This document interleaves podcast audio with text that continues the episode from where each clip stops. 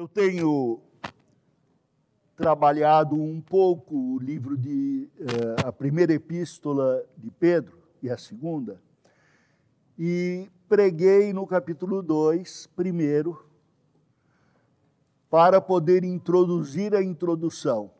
uh, então eu vou ler uh, 1 Pedro, primeira epístola de Pedro universal, capítulo 1, versículos 1 a 9.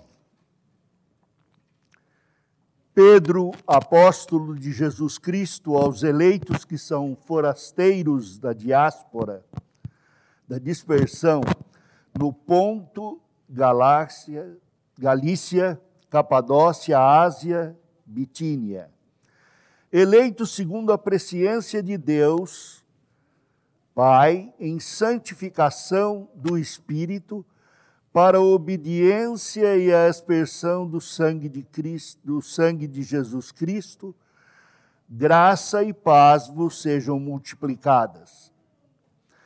Bendito o Deus e Pai de nosso Senhor Jesus Cristo, que, segundo a sua muita misericórdia, nos regenerou para uma viva esperança mediante a ressurreição de Cristo dentre os mortos, para uma herança incorruptível, sem mácula, imarcessível, reservada nos céus para vós outros, que sois guardados pelo poder de Deus, mediante a fé, para a salvação preparada para revelar-se no último tempo.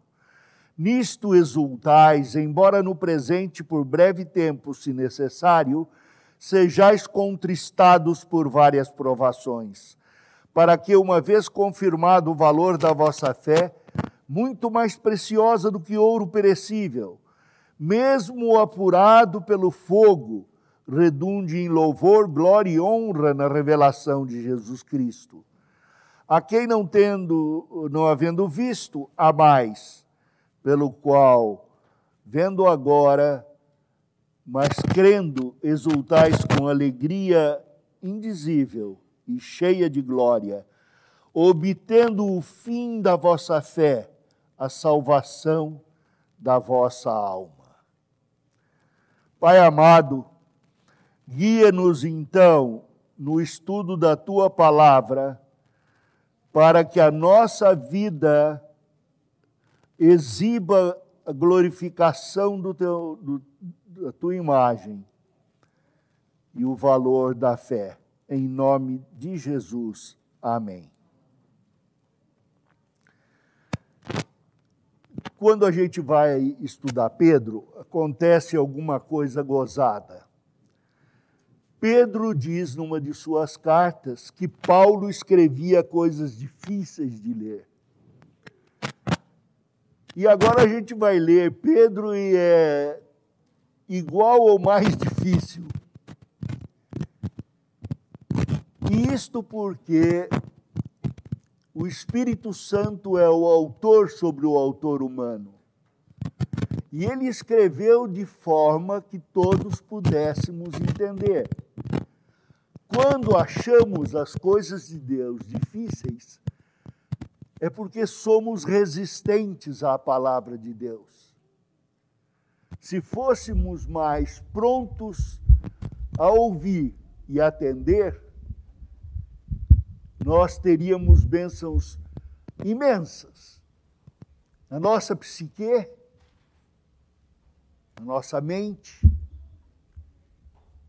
no nosso coração, e tudo isso tra traduzido não está, não está dando para. Então vamos todo mundo pensando que eu estava gago.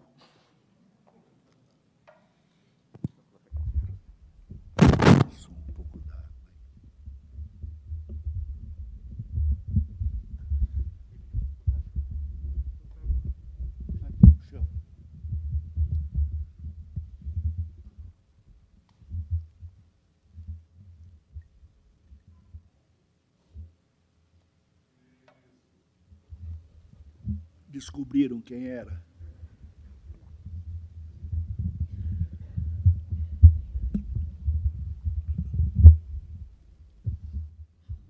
Como eu dizia então, eh, estaríamos mais prontos a ouvir a palavra de Deus se não resistíssemos tanto no nosso coração.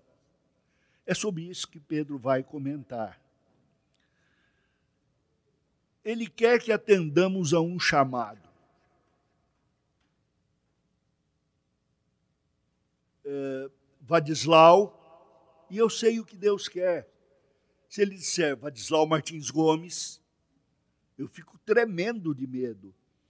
Mas se eu ouvir de Deus, filho meu, eu cedo a todo o problema, por mais temor que eu tenha, por mais rebeldia que eu tenha. Mas não é o que ocorre nos nossos dias. Nós somos prontos a, a fingir, a dissimular, a mentir. Uma vez para demonstrar isto, Hoje em dia não faço mais, quando era jovem fazia. Eu me aproximava de alguém que estivesse ouvindo na igreja e dizia: Por que você está me olhando? A primeira resposta da pessoa: Não estou olhando para ninguém. Mas estava. É que ao dizer por que você está me olhando, a pessoa eh, recebeu um outro tipo de pergunta um tipo de pergunta: o que, você está fazendo de errado? E reagimos assim. Eu faço isso com telefone. Lembra daquele telefone que fazia ringue? Era só ouvir o telefone tocando e eu achava, vai ser cobrança. Hoje em dia eu falo, é, telefonema de uma terceirizada da Vivo. Eu não gosto, eu tremo ou então alguém vai dizer que eu fiz alguma coisa errada. O telefone toca e eu já penso: o que, que eu fiz de errado? Nós temos este chamado na nossa cabeça.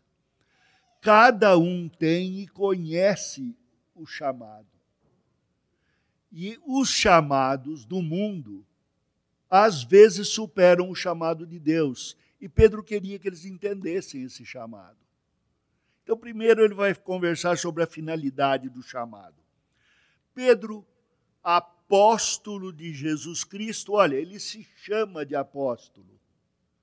Pedro, apóstolo de Jesus Cristo. Uh, aqui nesta carta, ele não faz o que normalmente Paulo fazia nas suas epístolas. Paulo, chamado apóstolo uh, de Jesus Cristo, por vontade de Deus nosso Pai. Aqui ele não coloca neste lugar a autoridade, ele apenas diz: Pedro, apóstolo. E ele quer ser reconhecido como apóstolo pela igreja. Lembram-se de que apóstolos foram doze, um deles deixou de ser, outro foi eleito, mas nós temos esta coleção de apóstolos cujo chamado cessou quando eles morreram. Agora há outros que fazem papel de apóstolos, não são chamados de apóstolos, são aqueles que zelam pela doutrina e a condução da igreja. São muitos. Têm a função, mas não têm nem o título nem têm a mesma relação com Deus. Jesus lhes deu autoridade até para fazer milagres. Hoje nós estamos sob a autoridade de Deus. Oramos pedindo que Ele cure, oramos pedindo que Ele faça até o impossível e Ele resolve se vai fazer ou não. Mas estamos sob a autoridade, não temos a autoridade de ordenar as coisas nem de ordenar na vida de outras pessoas. Somos conduzidos pelo chamado do Espírito Santo. E ele escreve então: aos eleitos que são forasteiros da dispersão.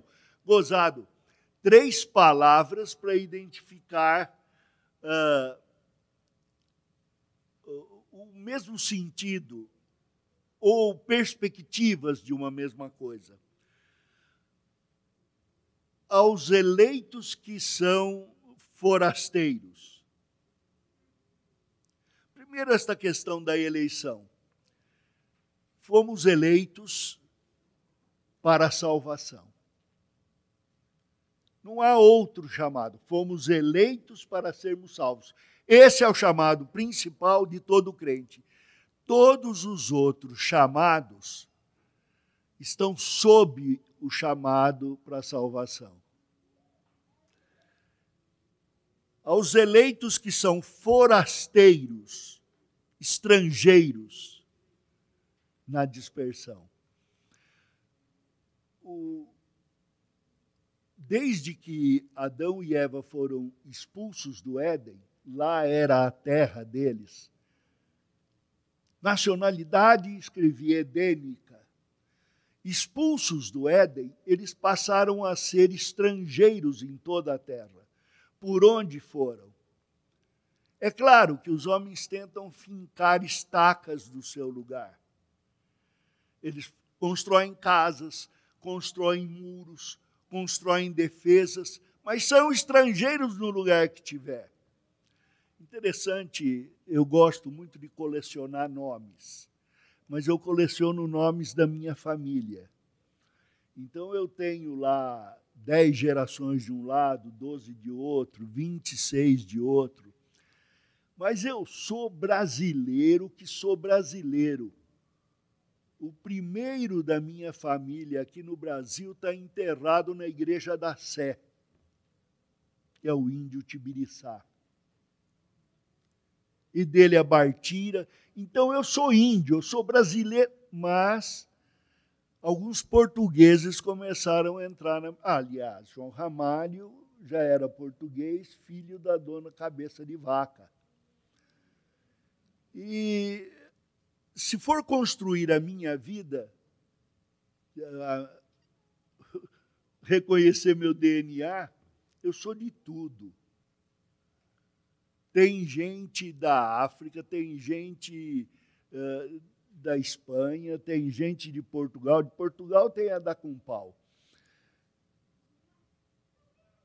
Nenhum deles foi cidadão uh, pleno da terra em que nasceu e em que viveu. Todos eles foram expulsos de onde deviam estar pecadores vivem vagueando, se não por terras, vivem vagueando por imaginações, por soluções do seu problema. Os cristãos, quando se convertem, passam a ter uma nação uh, nova. Mas enquanto aqui na terra são peregrinos, sua nação é a cidade celestial novos céus e nova terra. E estes forasteiros, esses eleitos, além de serem forasteiros na terra em que nasceram, foram expulsos de lá. E Pedro escreve para aqueles que foram dispersos e ocuparam a Ásia. Então ele diz: na dispersão, no ponto e Galácia. Pensem no, numa faixa em cima da Ásia, tem o, o, o ponto, uh, tem a Galácia, depois a Capadócia, Ásia e Bitínia. Todo esse povo, eh, quando, me referia, quando ele se refere à Ásia, é a Ásia Menor todo esse povo, ele diz, eleito segundo a presciência de Deus Pai.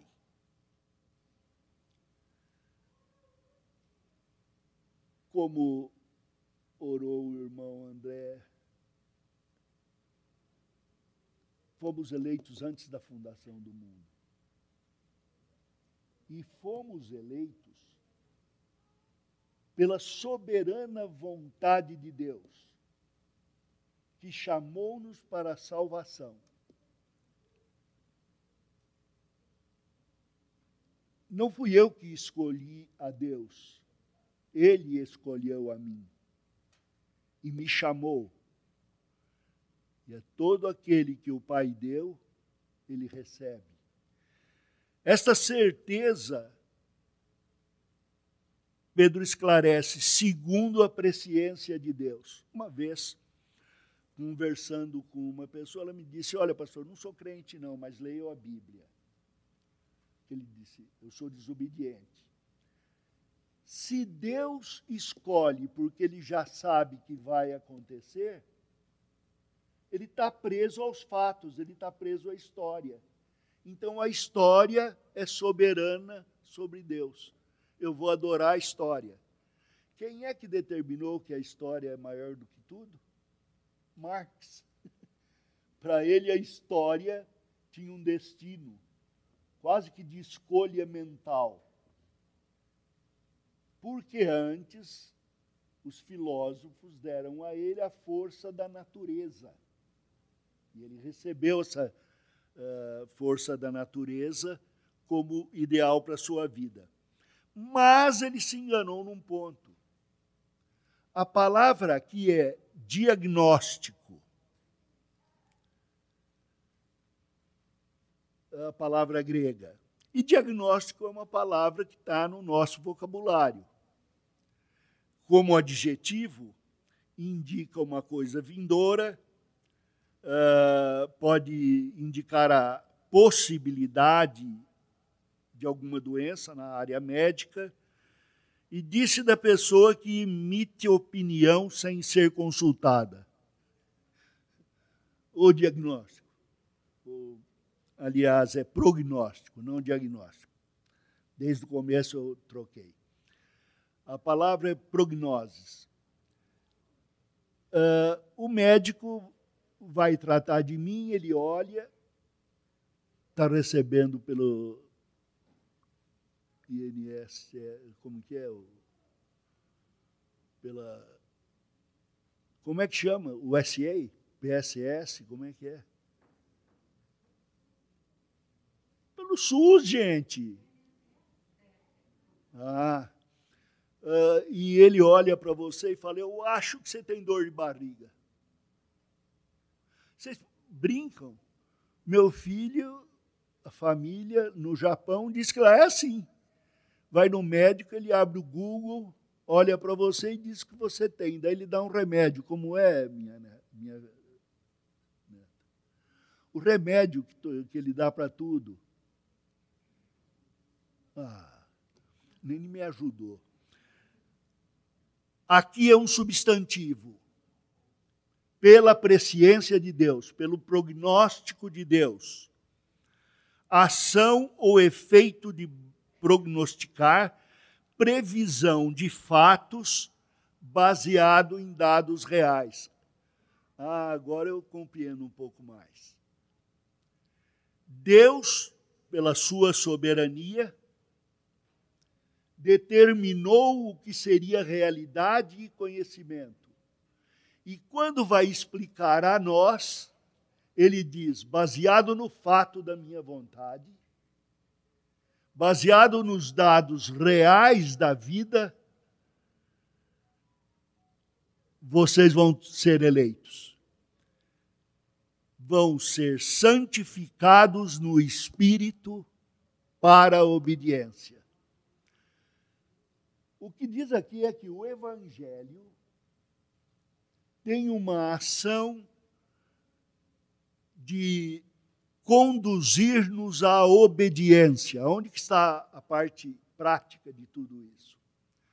Estou conversando com um aconselhado e digo a esse aconselhado: escuta, você tem de parar de pôr a mão na boca do seu pai cada vez que você fala. Você segura o queixo dele para baixo e não deixa ele falar. A Bíblia diz que os filhos honram o pai. Para de botar a mão no queixo do seu pai para segurar. É, pastor, eu não consigo. O médico já falou que eu tenho uma, uma condição, que eu estou falando com gente que quer me vir contra mim, eu já seguro no queixo. Mas a Bíblia diz que não pode. Pastor, eu não aguento. Pastor, eu vou mudar de religião. Tem uma religião que diz: os filhos desobedeçam os pais, vou mudar para ela. Porque a desobediência está em nós. Traduzam isto, essa historinha impossível que eu contei, para os seus problemas. A Bíblia diz para você ouvir antes de falar. Você faz isso? Como que você ganha o coração de uma pessoa? Vai lá e fica falando no ouvido dela. Você que não tem zumbido no ouvido não sabe como isso é ruim. Ficar trombetando aí. Para. Olha para a pessoa e deixa ela falar. Na hora que ela esvaziar, você fala. Outro caso, entenda primeiro o que a pessoa está falando. Lá em casa é gozado. Beth é surda e eu falo baixo. Aí eu pergunto para ela, ela está na cozinha, eu na sala, não é muito distante, é o mesmo ambiente. Eu pergunto, tem café? Ela fala, sim, eu tenho fé fica brava porque disse que eu não tenho. Uh, entenda o que a pessoa está falando, entenda a motivação da pessoa. Às vezes a sua cara está tão irônica ou tão brava que eu reajo. Às vezes é a minha, mas a minha vocês perdoem. São os anos, são as coisas. Eu preciso ser perdoado. Entendam o meu problema. Agora eu preciso entender o seu se é pecado, se é força. Fomos chamados para um evangelho que determina santificação no espírito pela obediência, e ele completa, e a aspersão do sangue de Jesus Cristo. É, quer o argumento para você obedecer? O sangue de Jesus Cristo. Preço caro pago pela sua vida. Diz o salmista que os meus pecados são tantos e tão graves que, ajuntando todas as riquezas do mundo, não poderiam pagar a minha salvação, a minha redenção. Mas o Senhor veio, assumiu a minha humanidade e pagou uma enormidade infinita para que eu fosse santo. E não fora de mim. Não é dizendo assim, Fulano ama tanto você, ama ele de volta.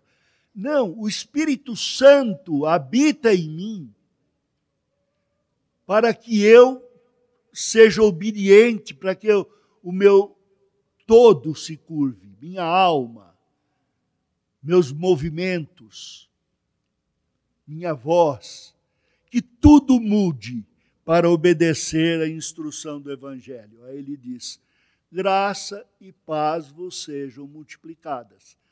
Que Deus dê graça para todos vocês e a paz que Cristo fez pelo seu sangue habite em todos para que façam a paz.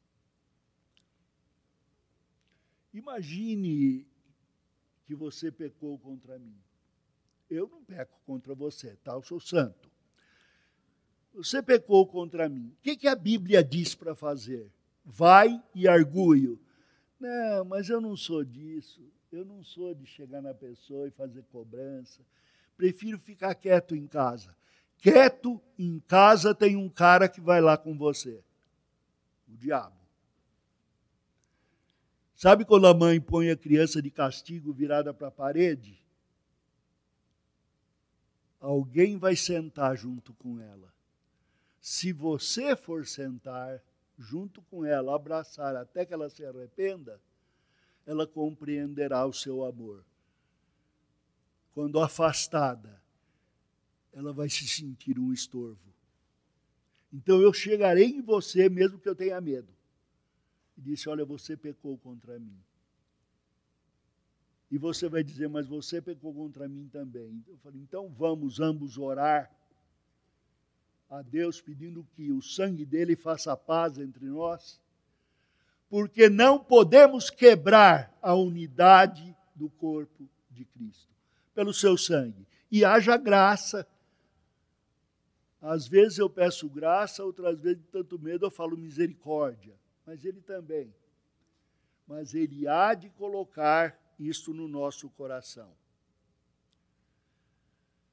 Também, depois da finalidade do chamado, vem a finalidade da própria redenção.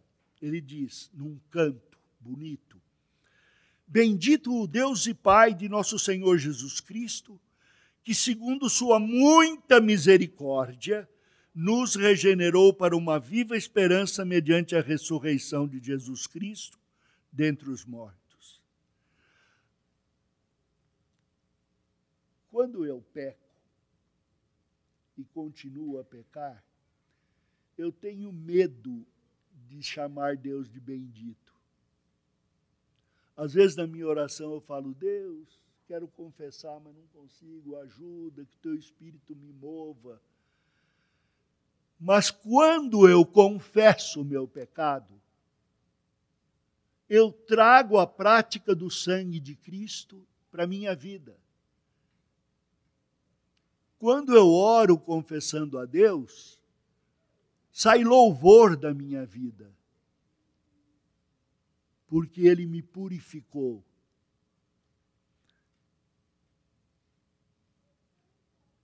Esse bendito Deus e Pai de Jesus Cristo, que segundo Sua muita misericórdia nos regenerou para uma viva esperança, Ele continua fazendo esta obra no nosso coração a nossa única esperança na vida é viver um pouco mais, porque a morte é certa.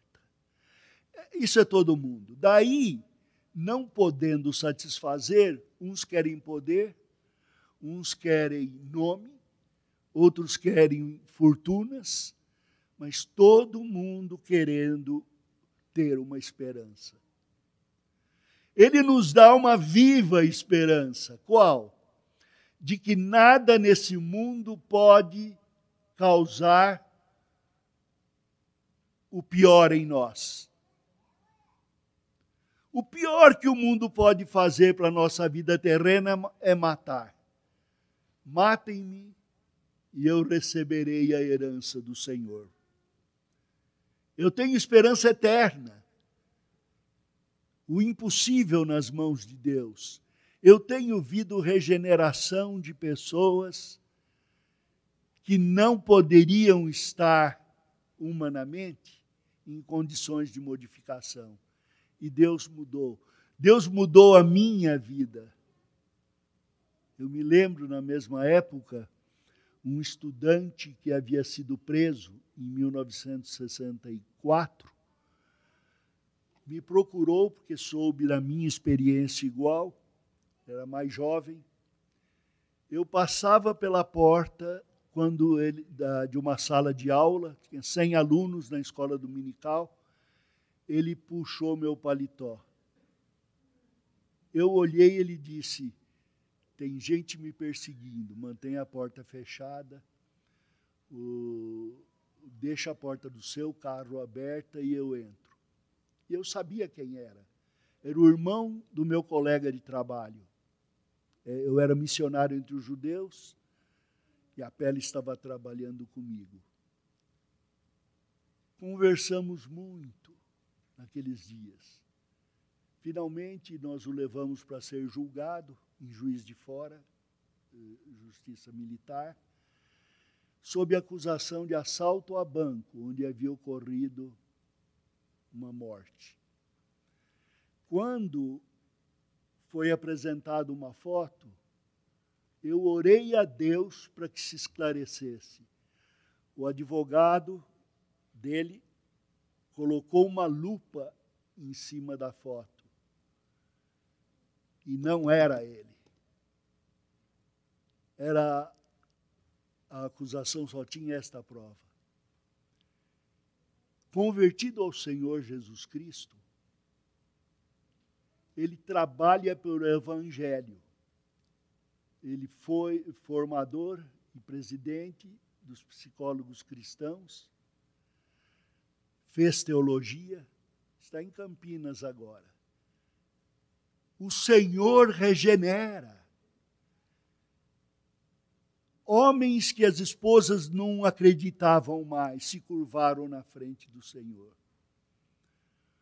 Uma vez, uma mulher foi a um culto onde eu pregava, na Igreja Batista de São Cristóvão. E quando o pastor chamou à frente para que a gente orasse, as pessoas com problemas, ela veio e oferecidamente disse: Meu marido não queria que eu viesse, me trancou no quarto, mas eu pulei a janela e estou aqui. Antes de orar, e ela falou: O que, que o senhor disse para mim? Ela pediu. Aí, antes de orar, eu disse: A senhora, depois da oração, volta para casa e fala para o seu marido que o pastor me mandou embora da igreja porque eu desobedeci. Desobedeceu o marido? Não, desobedeceu o pacto do casamento. Não é um obedecendo ao outro, é um submetendo-se ao outro. E ambos se submetendo ao pacto, ela não se submeteu.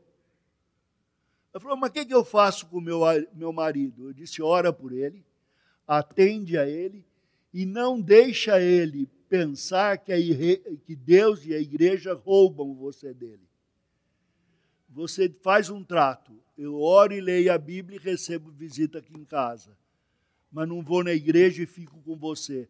Ela falou: preferi ficar com meu marido do que a igreja. Eu disse: é, por obediência. Anos depois, quase dez, durante uma ceia do Senhor, entra uma, eh, uma, um senhor, um japonês, assenta-se e depois do culto ele vem e diz: Pastor, eu sou fulano de tal. Eu não reconheci o tal, nem o fulano. E ele diz: O senhor, na igreja Batista de São Cristóvão, mandou minha mulher embora da igreja.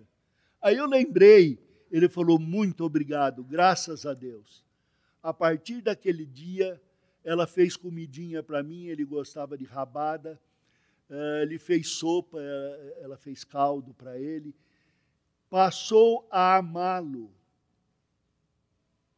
E ele se converteu, diácono da Igreja Batista de São Cristóvão. É isto que a Bíblia diz, não é ela, mulher, servindo ao homem. Às vezes o homem vai ter que se entregar pela mulher, como Cristo se entregou para a igreja, com dor no coração aqui. Às vezes é sem dor, todas as vezes pode ser. Mas às vezes dói. Você pensa que não tem mulher birrenta? A Bíblia diz que nem pingo d'água na goteira. É possível.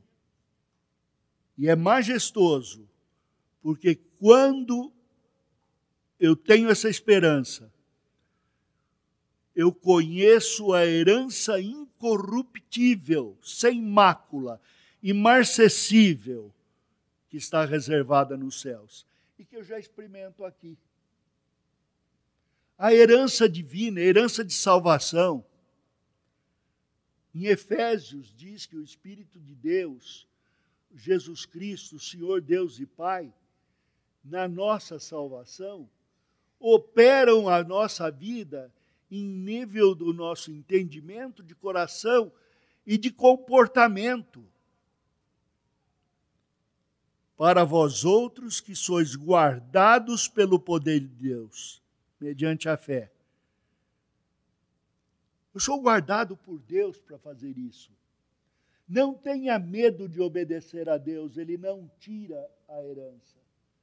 Se Ele tirar o que não era herança, graças a Deus porque pode me fazer mal. Mas a herança dele é rica. Não há quem, tendo deixado pai e mãe por amor de mim, que não receba muito mais agora e infinitamente no céu. Se eu tiver de deixar pai e mãe, eu deixarei em amor. Ainda os amarei, mas eles não me impedirão de servir a Deus. É, é uma consequência direta da salvação preparada para revelar-se no último tempo. Não é que essas coisas da herança se revelarão no último tempo. Elas se revelam agora, ficam claras agora. E eu as compreenderei e executarei totalmente nos céus. Eu não sei como é que vai ser no céu, tá?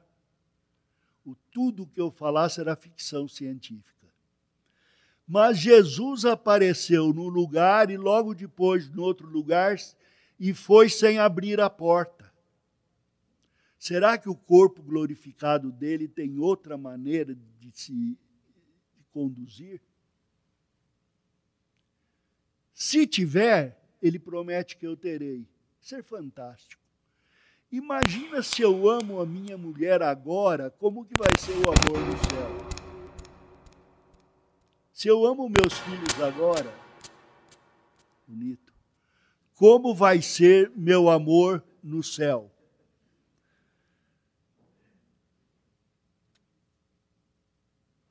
Uh, agora, para que compreendam, veja bem, ele está falando assim: vou mostrar para você o chamado, mostrar o que é a redenção, e agora eu vou mostrar o que é a fé graça de Deus é um movimento de Deus na direção do homem, a fim de transmitir de sua própria natureza. Pelo Espírito Santo, eu vou ser levado a refletir o rosto de Cristo, sua glória. Então, a graça de Deus me concede fé para que eu execute essas coisas. Porque eu não tenho, eu não acredito. Eu sou um homem cético. Mas o Espírito de Deus acende em mim a chama da fé. A fé é como a mão estendida para receber a graça. É como a mão estendida para segurar a graça. E ele diz: Nisto exultais embora no presente por breve tempo, se necessário, serais contristados por várias provações. Nisto vos alegrais. Uma alegria que não é folastria. Vou explicar. Folastria é aquela risada uh, que, que, é, que tem zombaria, aquela risada nervosa aquela gargalhada histérica. Uh, isso é a folastria. Querem ver exemplo de folastria? É carnaval. É, eu não sei não, acho que é assim. Uh, Deus está falando que há uma alegria acima da provação, acima da tristeza no presente tempo, por breve tempo, se necessário, sejais, sejais contristados por várias provações. Essa semana foi cheia de provação. Mas a alegria do crente, essa não pode ser tirada. Ele tem a alegria da certeza da vitória, a alegria da certeza da força para suportar derrotas aqui, a alegria da esperança de que as coisas podem mudar aqui e certamente mudarão no céu. Nossa alegria está em três coisas graves: fé, crença. Existe uma fé que é crença, nossa crença. O sistema da nossa fé. Temos os, os que elaboraram suas teologias, compararam, um criticou o outro, podemos, o Espírito Santo ilumina nosso pensamento para descobrirmos o que está coerente com a palavra de Deus, e esta é que é importante. Uh, temos de Deus o nosso sistema de fé nos credos, creio em Deus Pai Todo-Poderoso, Criador do céu e da terra. No início da nossa igreja, nós tínhamos uh, escrito aí na, na ordem do culto a leitura de confissões de fé, a leitura de, eh, de catecismos, para a gente aprender pra, uh, o que é que devemos crer. Porque o que nós queremos crer é outra coisa. Uh, depois vem fé e esperança. Há um, um sentido da fé que ela é de esperança. Não, não esperança como torcida de futebol. Eu, por exemplo, sou corintiano. Tenho pouca fé. Mas uh, é aquela fé que crê no fato que Deus falou. A fé é aquela que crê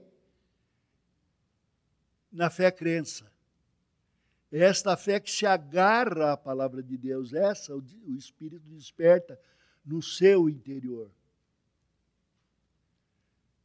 Eu tenho ouvido de pessoas que se zangam com igrejas, se zangam com pessoas e perdem o ministério de agir na vida das outras pessoas, de agir na vida da igreja.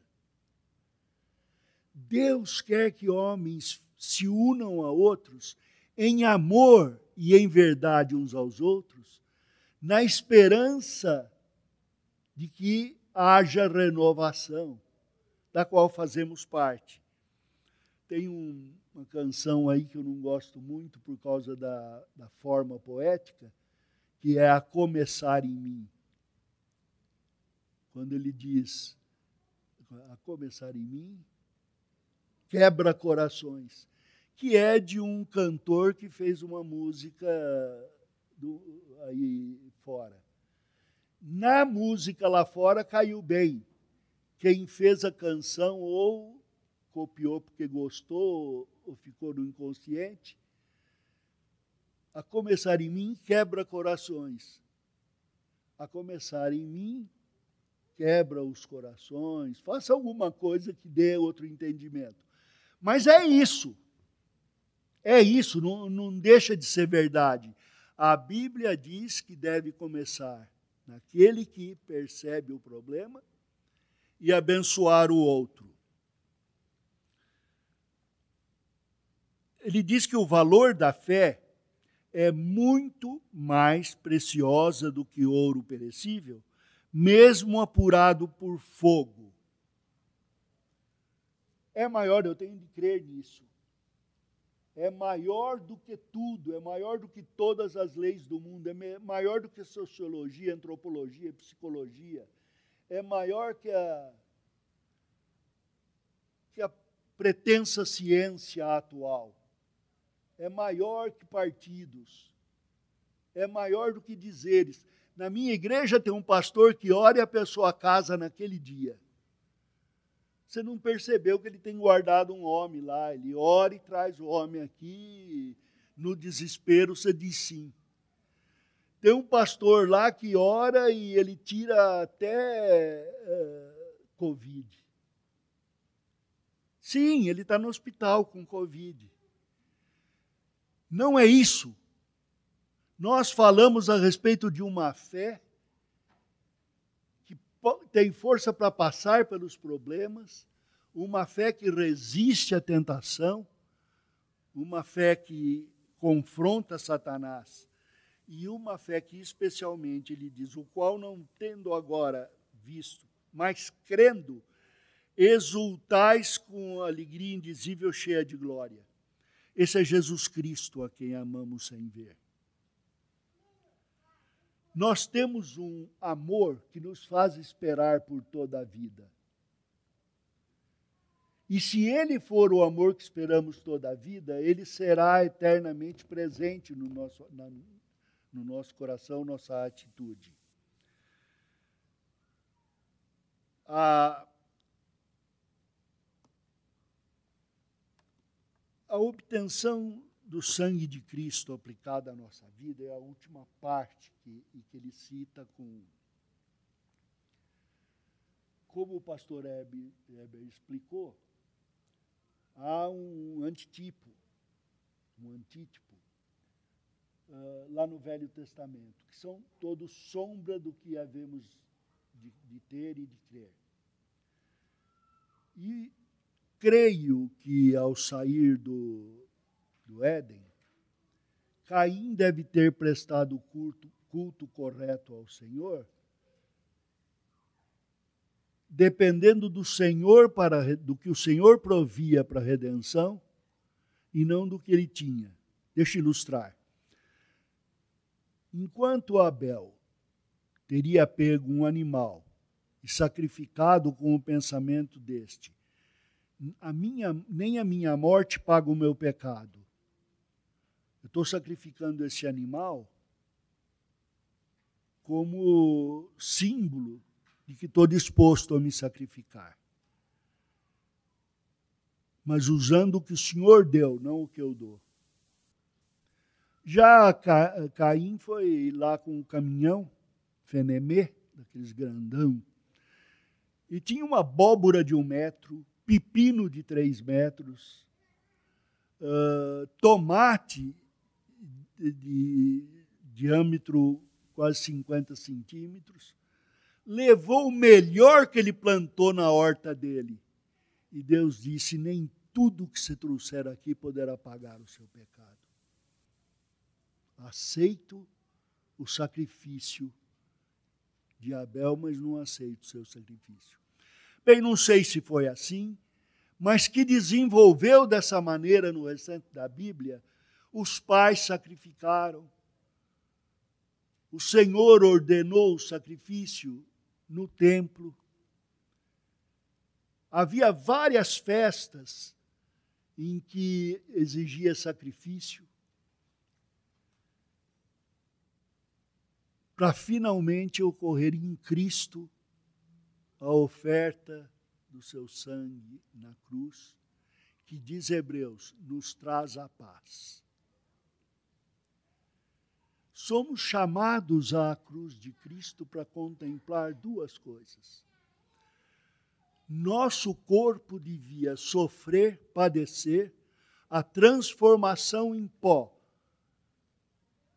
Terra é terra, pó é pó, para a terra voltarás. Mas o Senhor foi à cruz e, que, e deu seu corpo seu corpo de um espírito imortal para ser sacrificado em nosso lugar. Assim eu não preciso sofrer estas dores. E ele verteu seu sangue, o sangue que purifica, para que meus pecados fossem perdoados e que eu tivesse paz com Deus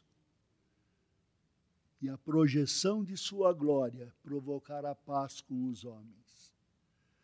Meu irmão, eu não sou piegas quando oro. Já me disseram que orar é uma pieguice, dizem os ateus. Quando eu oro, eu sei que Deus existe e que está ali. E quando eu confesso o meu pecado, qualquer que seja, por maior que seja, por menor que seja, eu sei que o sangue de Cristo me purifica e me perdoa de todo o pecado. Isto terá toda a ação do seu chamado. Você foi chamado para se humilhar diante de Deus, para que em tempo oportuno ele os exalte. E este chamado é, tem providência. O Espírito o aplica na minha vida. E eu tenho a vitória pelo sangue do meu Salvador. Bendito seja.